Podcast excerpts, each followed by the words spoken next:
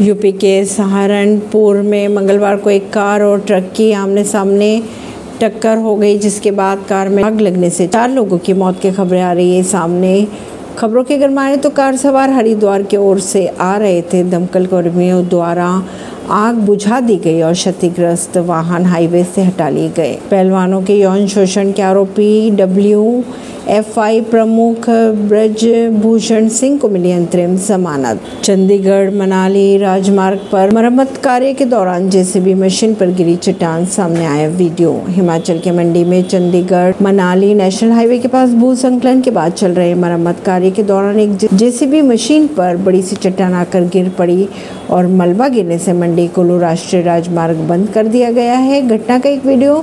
social media पर viral भी हो रहा है ऐसी ही खबरों को जानने के लिए जुड़े रहिए जनता से रिश्ता पॉडकास्ट से परवीन दिल्ली से